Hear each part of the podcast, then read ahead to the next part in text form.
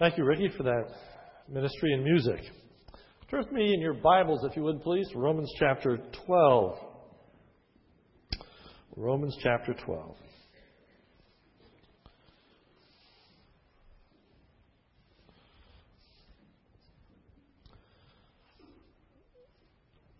The new year is traditionally a time of evaluating one's life, trying to make certain assessments, perhaps some changes that need to be made, turning over a new leaf. A time when many people make resolutions. Uh, I'm among those that uh, enjoy making resolutions. Perhaps you don't. But this morning, I want you to think with me about some goals that we could establish for ourselves for the coming year. My text this morning is Romans chapter 12, verses 1 to 8, and I want to look at some practical ways as to what it means to present our bodies as a living sacrifice, holy and acceptable to God. What does that look like? Well, I would say to you that what is involved in that certainly is loving service. And so I'm going to divide this text into three realms. The first is how is loving service to be prompted? And then how is loving service to be promoted? And then thirdly, how is loving service to be performed? So, how is loving service to be prompted? Loving service is prompted by the gratitude for God's compassion and what He has done for us. Look with me at Romans 12:1. I urge you, therefore, brethren, by the mercies of God. Paul's appeal to the Roman believers is based on an appeal to the mercy of God that they have experienced. The mercy of God. Urge you, therefore, by the mercy of God. The prompting is not some kind of manipulation out of guilt or out of trying to achieve a righteous standing before God, but rather the, the prompting is in a loving response to what God has done for us. I beseech you, brethren, based on the mercies of God. Now, if you look at Romans chapter 11, you don't need to turn there, but Paul has already referred to this mercy of God. For it says in Romans 11:30, "For just as you were once disobedient to God, but now have been shown mercy because of their disobedience, so these also now have been disobedient in order that because of the mercy shown to them, that they also may be shown mercy." So in the context, the mercy is directly related to the disobedience of God's people.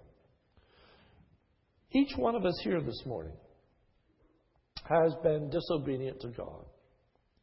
There are things in our lives that we know that God is not well pleased with. We know that there are, sinful things that we have done, not just before we were saved, but even after we're saved. We are very much aware of inconsistencies in our lives. We should equally be aware of the way in which God repeatedly deals with those things in such a merciful way. God is compassionate. God has pities. And we are recipients of God's mercy. But I would point to you that in Romans chapter 12, verse 1, it just doesn't simply refer to the mercy of God, but rather the mercies of God, plural. The word mercy is plural. Thus, it's not just referring to the attribute of God. We can talk about God's attributes. God is loving. God is just. God is holy. God is a God of wrath. God is a God of mercy. We can talk about the attributes of God. But here, the stress is not simply the attribute of God, but that attribute in action. That attribute being manifest to us over and over again. It's that action of God's pity and compassion as it works out in our lives. We have been recipients of God's mercy, that is, pity and compassion, time and time again. God has manifested His mercy towards us repeatedly. We are to respond to that mercy in worship. Before we were disobedient, now we are to worship. So loving service is prompted by a recognition of what it means to worship God. What does it mean to worship God? We are here and we call this a worship service. What is worship about? In the modern church, worship has almost become synonymous with music or singing. We'll say, well, now let us worship the Lord in song. Music is a very important and vital part of worship, but it's not exhaustive of worship. It is not synonymous with worship. It's an element of worship, but it's not the whole thing. It's not the whole thing. So, what is the whole thing when we think about worship? The image in our text is very, very helpful because the image in our text is grounded upon the worship of the Old Testament. Notice verse 1. Therefore, urge you, brethren, by the mercies of God, to present your bodies a living and holy sacrifice acceptable to God, which is your spiritual service of worship. King James, which is your reasonable service. This verse is predicated upon the whole understanding of the Old Testament. And in the Old Testament, the priest performed services in the tabernacle. That's what the priestly function was referred to. It was referred to as a service. For example, Numbers 3, 6, and 7. Bring the tribe of Levi near and set them before Aaron the priest, and they shall serve him, and they shall perform the duties for him and for the whole congregation before the tent of meeting to do the service of the tabernacle. So the priests did the service of God. Romans 9, verse 4, refers to it when it says, Those who were Israelites, to whom belong the adoption as sons, and the glory, and the covenants, and the giving of the law, and the temple service, and the promises. So there was a temple service. That which was at the center of temple service, that which was at the, te- at the very center of tabernacle worship, was the offering of a sacrifice. That was the primary priestly duty to offer a sacrifice on behalf of the people. The passage before us relies heavily on that imagery. One of the primary priestly duties of offering the sacrifice. So, in our service for God, if you look at verse 1, which is your spiritual service of worship, and the uh, King James, which is your reasonable service, they pick up on two different thoughts, both of which are in the text. The one is that the service is reasonable because it's the appropriate response to the mercy of God. And the NAS and the NIV pick up on that word where it's your spiritual act of worship. This is the spiritual worship. This is the spiritual sacrifice. We're to come and bring our bodies and offering them as a sacrifice to God. Not literally. We have an altar up here and, and we're encouraging you to lay down and we're going to burn you up. It's not that. There's something else that I want to get to in just a moment. But that's what we're to do. That's when we have worshiped.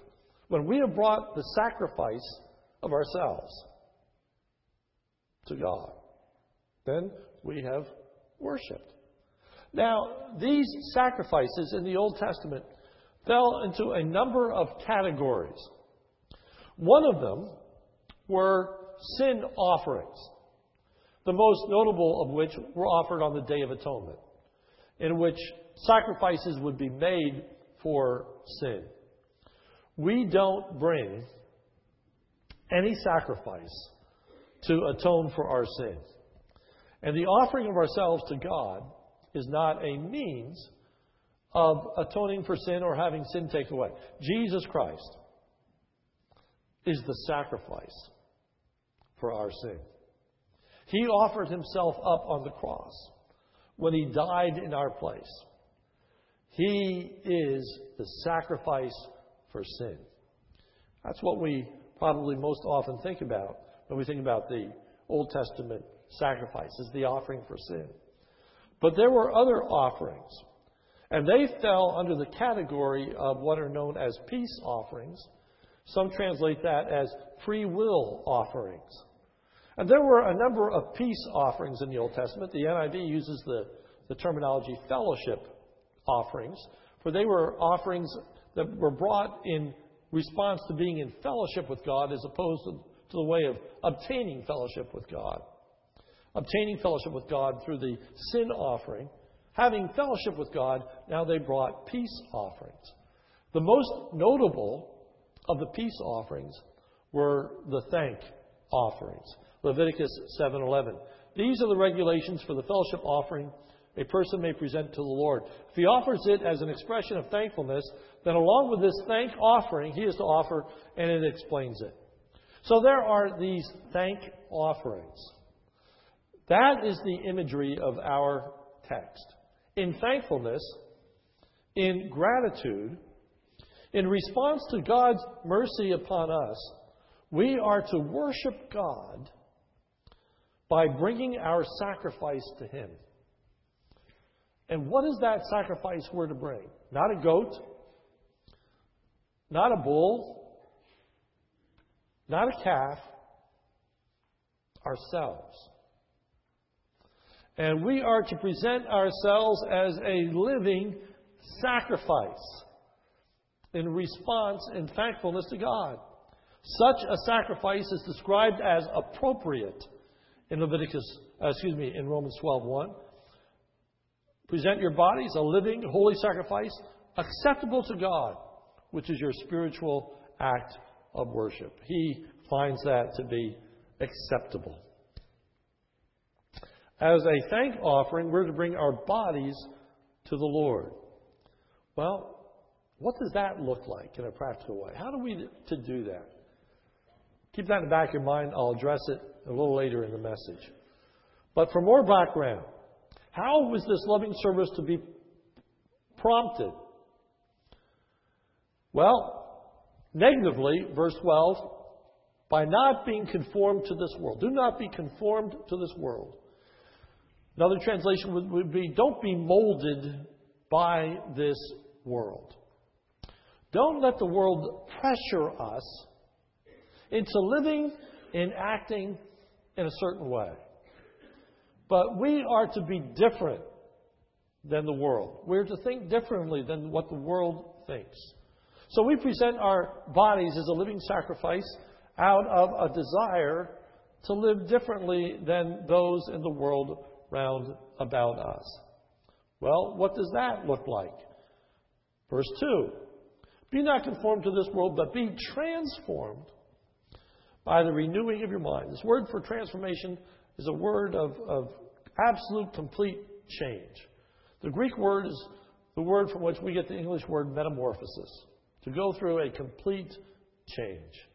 And the, the greatest uh, illustration of that is the caterpillar and the butterfly.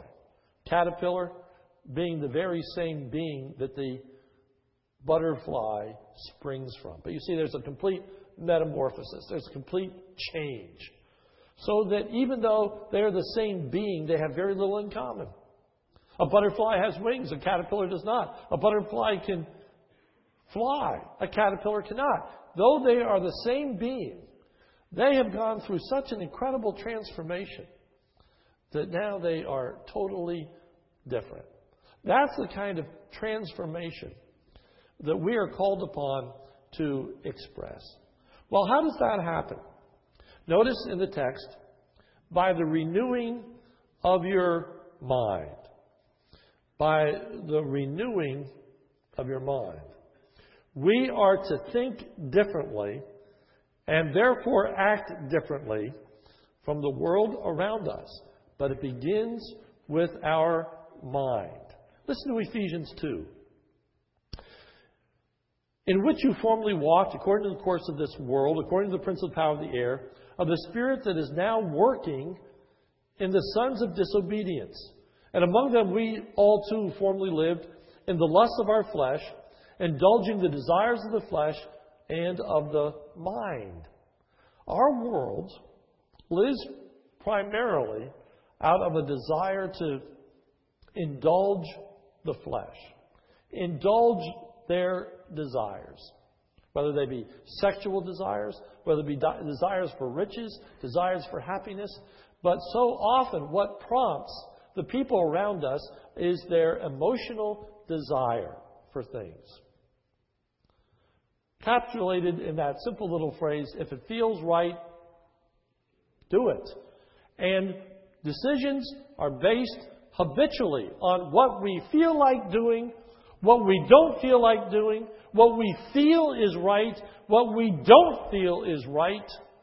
And the Word of God calls us to a different basis for making decisions. We are not to base our decisions on what we feel like doing or even what we feel is the right thing to do.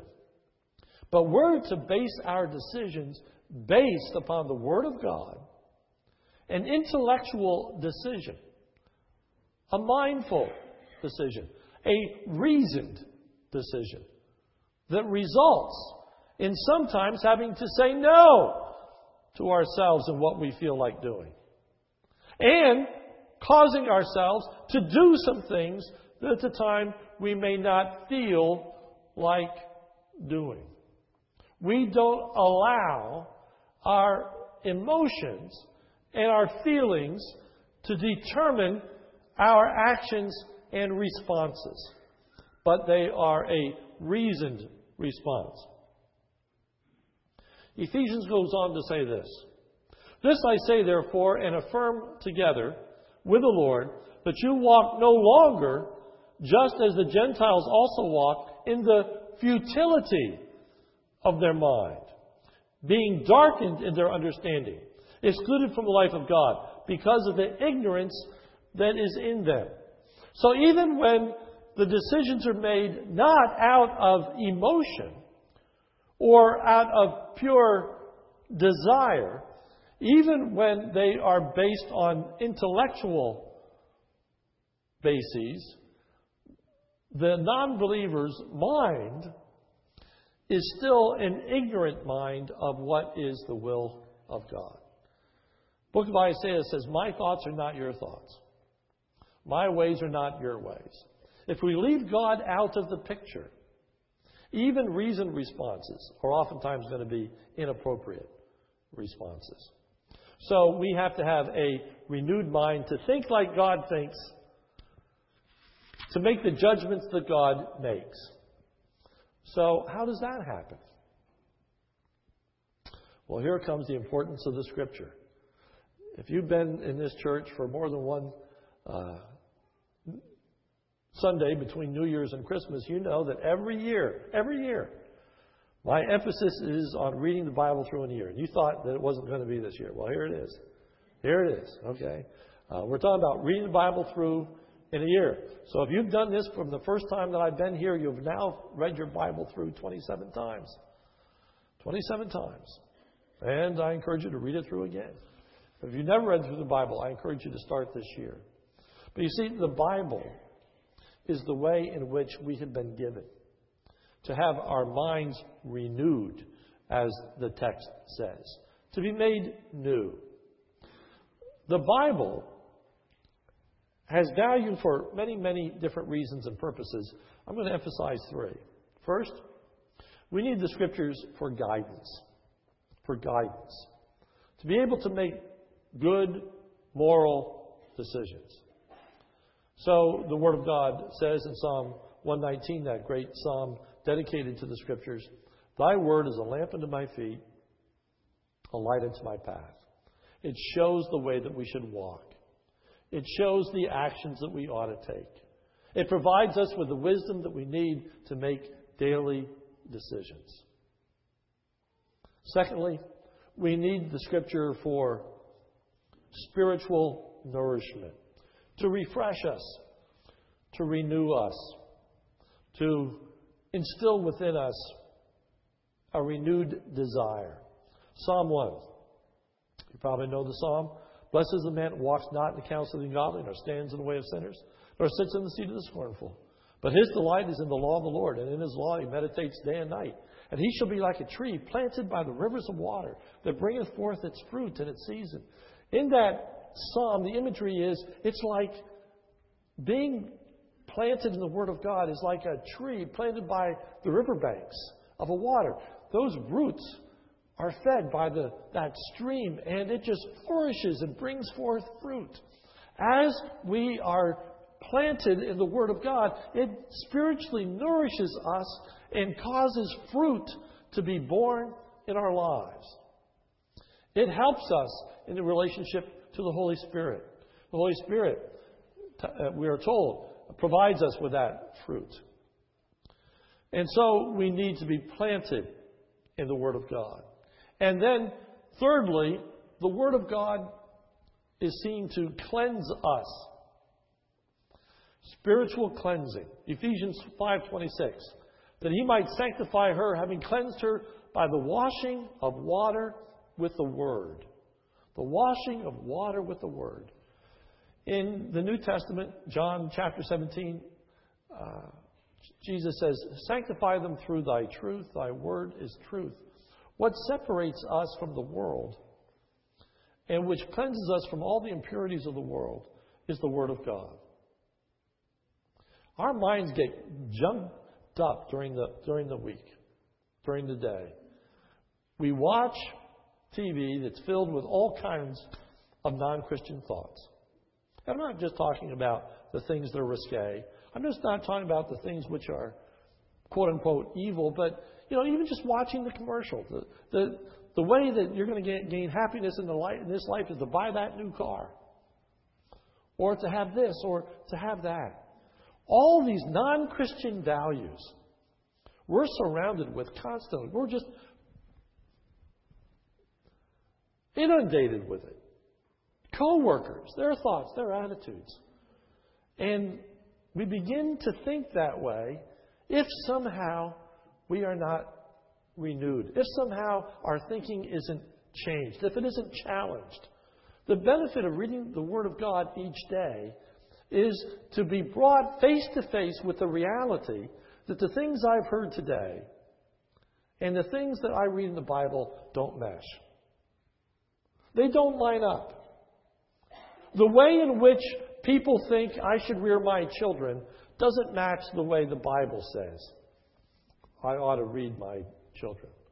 The things that I heard on Oprah this week that tell me what is going to bring joy and happiness to my life don't match up with what the Bible says is going to bring joy and happiness to my life. And so I need to read the Bible every day so that my mind is cleansed of all that negative and wrong input that we are surrounded by every day. And so I encourage you to read your Bible every day. And one of the ways to do that is the Bible reading schedule I'm going to hand you at the end of the service. It takes you through the entire Bible in a year, allows you to understand and know the whole counsel of God. Uh, I recommend it to you highly. Highly. And so we're going to distribute those Bible reading schedules at the door. Next. How is loving service to be performed? And that is by doing the will of God. We're not just to be hearers of the word, but doers also. So, what does presenting your body as a living sacrifice look like? Romans 12, 2. Be not conformed to this world, be transformed by the renewing of your mind with this goal. With this goal. You see, Bible reading is never intended to be an end in and of itself. It isn't we read the Bible and then close it. Some people preach that way. It drives me nuts. You don't just read the scripture passage and then close it and say whatever you want to say. Some people do that with their lives. They read what the Bible says, close it, and then go and live any way they want. The reason we read the scripture is so that we can live out the scripture, that it can be manifested in our life day by day. And so it tells us in Romans 12:2 that you may prove what the will of God is. Or the NIV that you'll be able to test and approve what God's will is. The ESV that by testing you may discern what is the will of God, what is good, acceptable, and perfect, so that we can know what God's will is for our lives. I wish I had a dollar for everyone that asks me the question, What is God's will for my life? How do you know God's will? How do you know God's will? How do you know what God wants you to do? There are two answers to that from this text. The first is by knowing God's Word, by knowing what is appropriate and inappropriate, by knowing what is right and what is wrong. God wants you to do what's right, He doesn't want you to do what's wrong. And so I know, I know. I'm, dry, I'm walking down the street. I see a brand new Corvette. And it's sitting there. And I like Corvettes. And I'm wondering, is it God's will for me to, to take that car or not? Did, did God put that Corvette there for me? Now, you may think that's pretty stupid. But, you know, is that what God wants? He wants that Corvette. That's for me. It's got a big bow on it. Obviously, a gift for me. How do I know? How do I know? Well, I'll pray about it. God, if that Corvette is for me, let the keys be in the ignition. And if that car is not for me, may there be no keys in the ignition. I walk by. Guess what? There are keys in that ignition. Is that car for me? Should I take that car? Is that God's will for my life? No. How do you know that? How do you know that? Because God has said you shall not steal. That's the way we make decisions. Based on what we know is right, what's wrong. Not on the basis of signs, not on the basis of what I feel like doing, not on the basis of opportunities. It's there, I can take it, but based on the moral law of God. What I know to be right and to be wrong. And so we know the will of God by knowing what is right and what is wrong. But then you will quickly say to me, but there's so much that the Bible does not specifically reveal, such as where should I go to college or not go to college? What, what kind of job should I have or, or not have? What about those things, Pastor? Well, actually, this text addresses that. Notice verse 2 with me. Then you will be able to test and prove what God's will is, his good, pleasing, and perfect will. And then, secondly, we are to recognize our strengths and weaknesses by considering the gifts that God has given to us. Look at verse 3. For, the, for through the grace given to me, I say to every man among you not to think more highly of himself than he ought to think, but to think so as to have sound judgment as God has allotted to each a measure of faith. Now, that simple phrase, as God has allotted to each a measure of faith, is filled with meaning. It's filled with imagery. It's the advantage of reading your Bible through. Because you understand these allusions. It's very hard to understand the New Testament without knowing the Old Testament. And the allusion is to the children of Israel when they are entering the promised land. God had allotted to each of the tribes of Israel a particular portion of land that they were to live in and they were to cultivate and they were to develop it. That was God's will for them. The land that He had allotted to them. Now we find out in this passage that God has allotted faith to us. He's doled it out. Just as He doled out the land in the Old Testament, He doles out faith to us. And this faith that He doles out to us is in a specific realm and area. Because notice as we read on in verse 4. For uh, excuse me, verse 3. For through the grace given to me, I say to everyone among you not to think himself more highly than he ought to think, but to think so as to have sound judgment, as God has allotted to each a measure of faith. For just as we have many members in one body, and all the members do not have the same function, so we who are many are one body in Christ, and individually members one of another.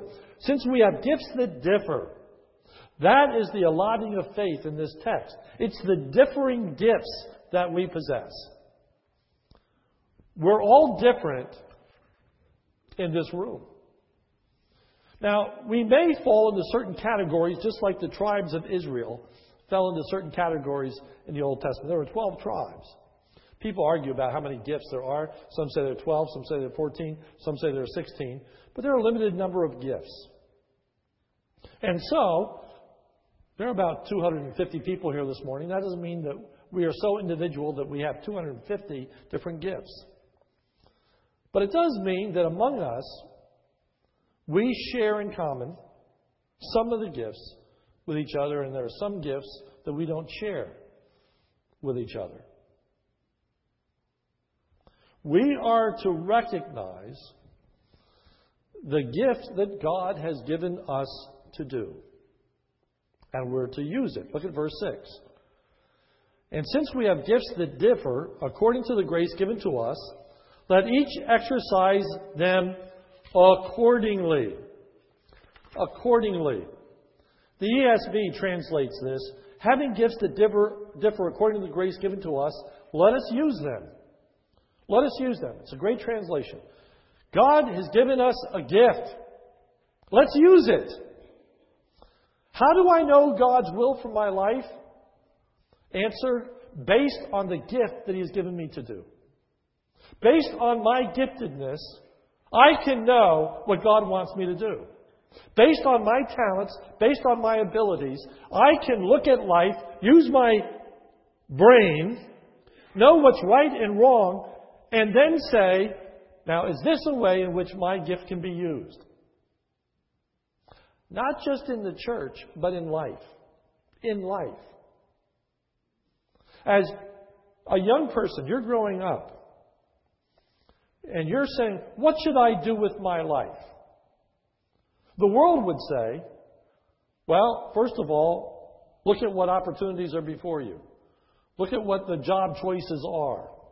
Then look to see where the needs are. What are the chances of you getting it and, and fulfilling that job after you graduate?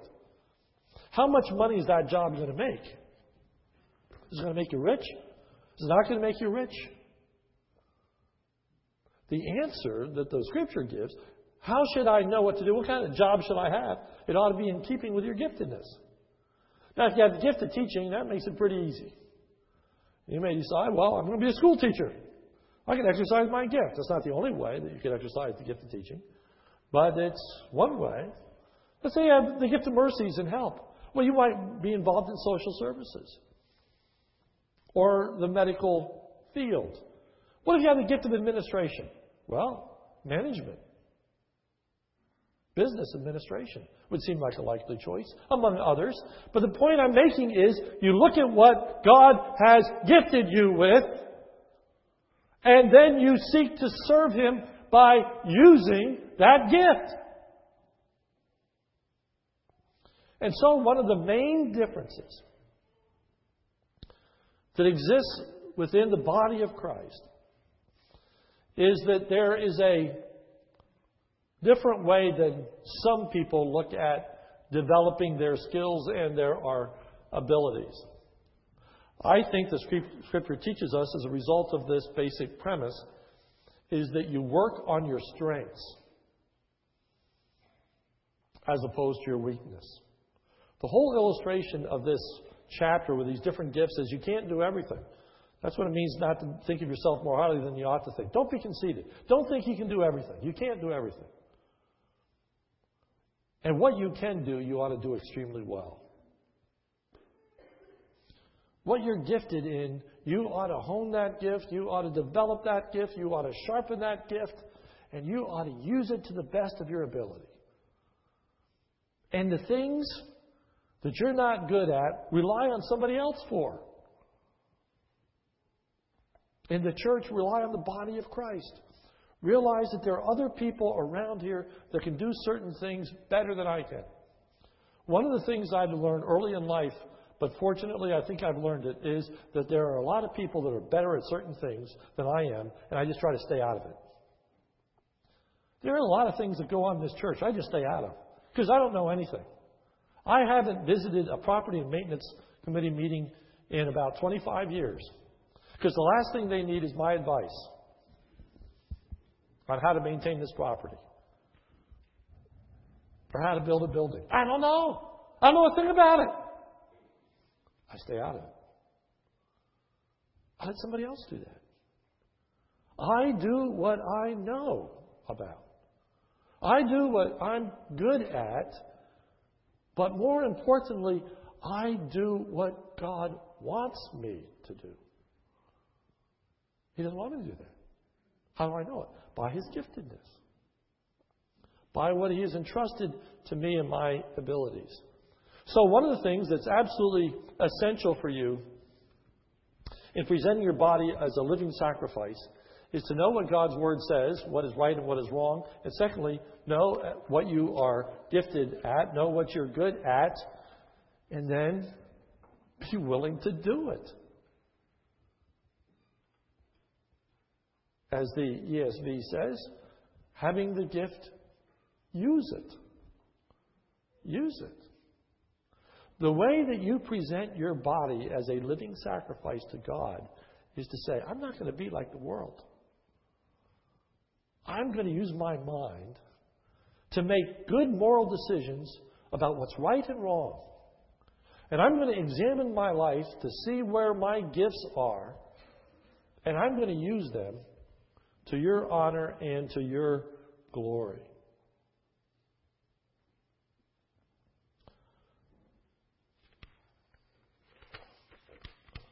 That's what we need to do. So, how do we know what our gift is? How do we know where our abilities lie? That's part of what is involved in Romans 12, verse 2, when it says that you may prove what is the will of God. Or as NIV and ESV translate that, testing what is the will of God. Testing, getting your feet wet. One of the best ways of knowing your abilities, your gifts, your talent is by getting your feet wet, by doing certain things.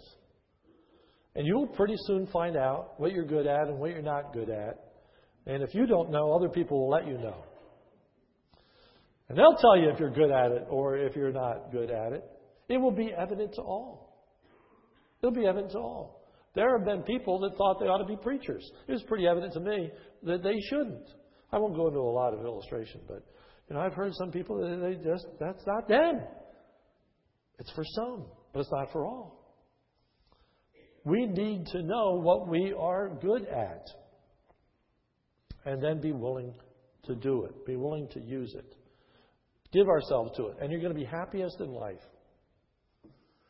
If you have an occupation which you understand is a vocation, those are two different words. Occupation comes from the word to occupy, that which takes up your time. For a lot of people, that's what an occupation is. It's what takes up your time and you spend most of your day. The word vocation comes from the word vocal to call. It's a calling. Our occupation should be something more than just taking up our time. It ought to be a calling from God. That doesn't mean that everybody has to be a full time Christian worker. What it means is that each and every person in this room who knows the Lord Jesus Christ as their Savior is seeking to serve Him in what I do all day long. I do it to my best. I put in a good day's work. I make every effort to excel. And I enjoy what I'm doing because I am serving God and because it fulfills my heart's desire. Because this is what my gifts are. These are what my talents are. These are what my abilities are. If the only reason you're at the job that you're at is to get a paycheck, that's a pretty miserable way to live life.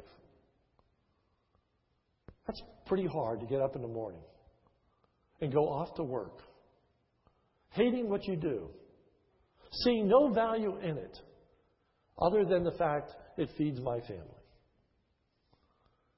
Do something that's in keeping with your gifts and abilities to the honor and glory of God. And use those gifts and abilities in the life of the church. This morning, as you leave, you're going to get two different handouts. One, you're going to get a Bible reading schedule that I hope that uh, you'll use to read the Bible through in a year. And the second is a May I Help sheet. There are going to be four people in the back handing out these May I Help sheets. I would ask every uh, teen and adult to take this.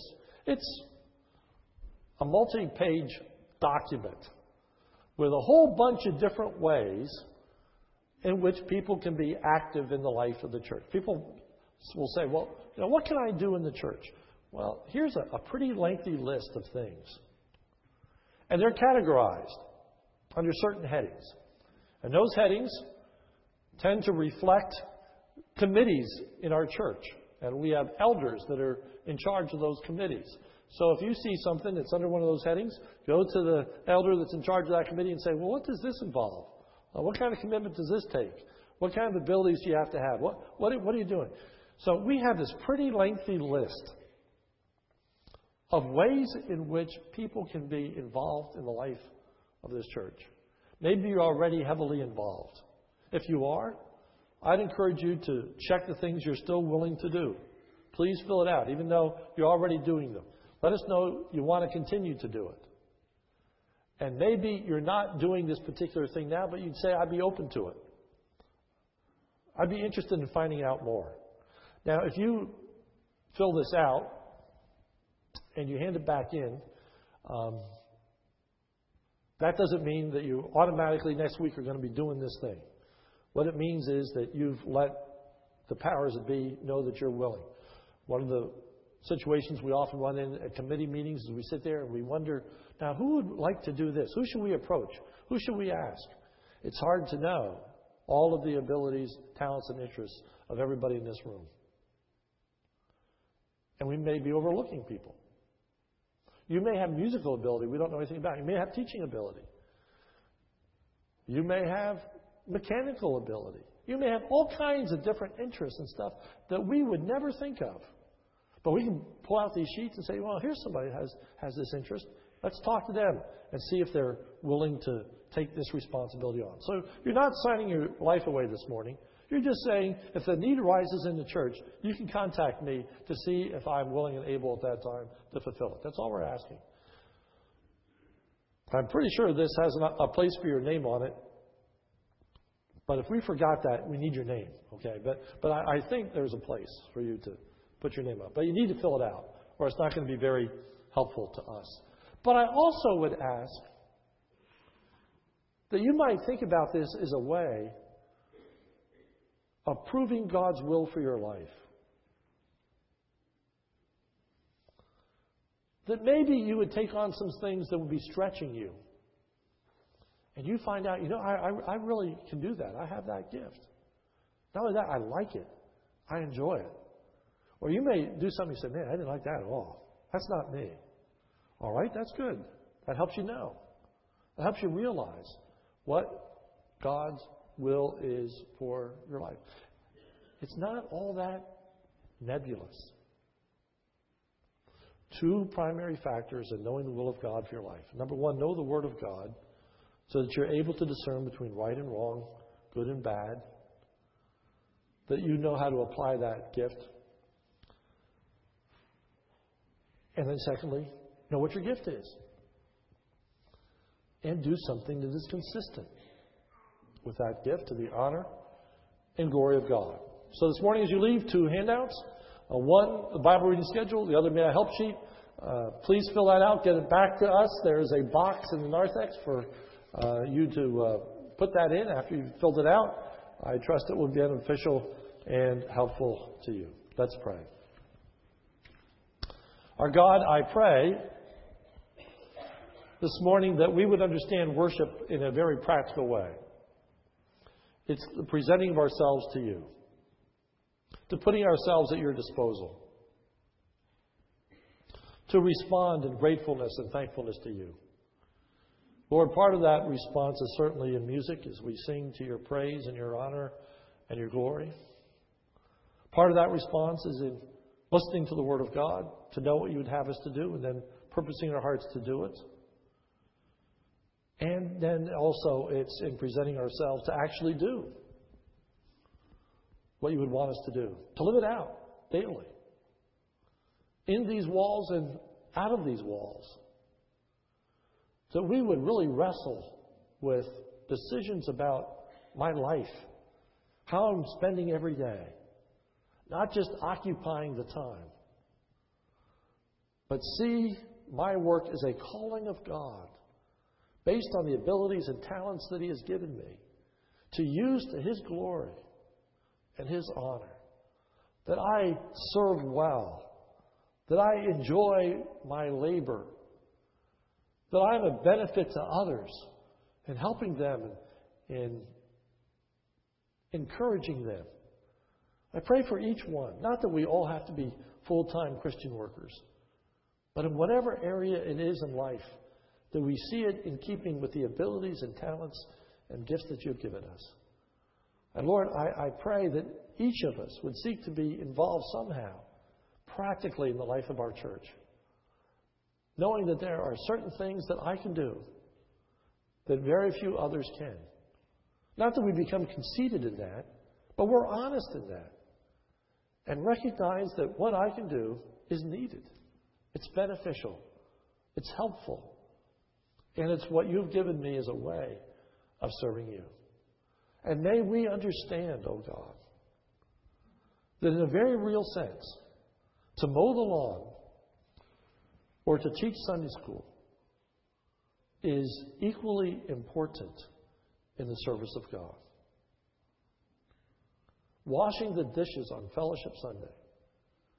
Menial tasks or what we think of as mighty and glorious tasks May we understand that in the body of Christ, whatever gifts we have, whatever ways that we use them, fulfills us, brings glory to you, and a benefit to all of God's people.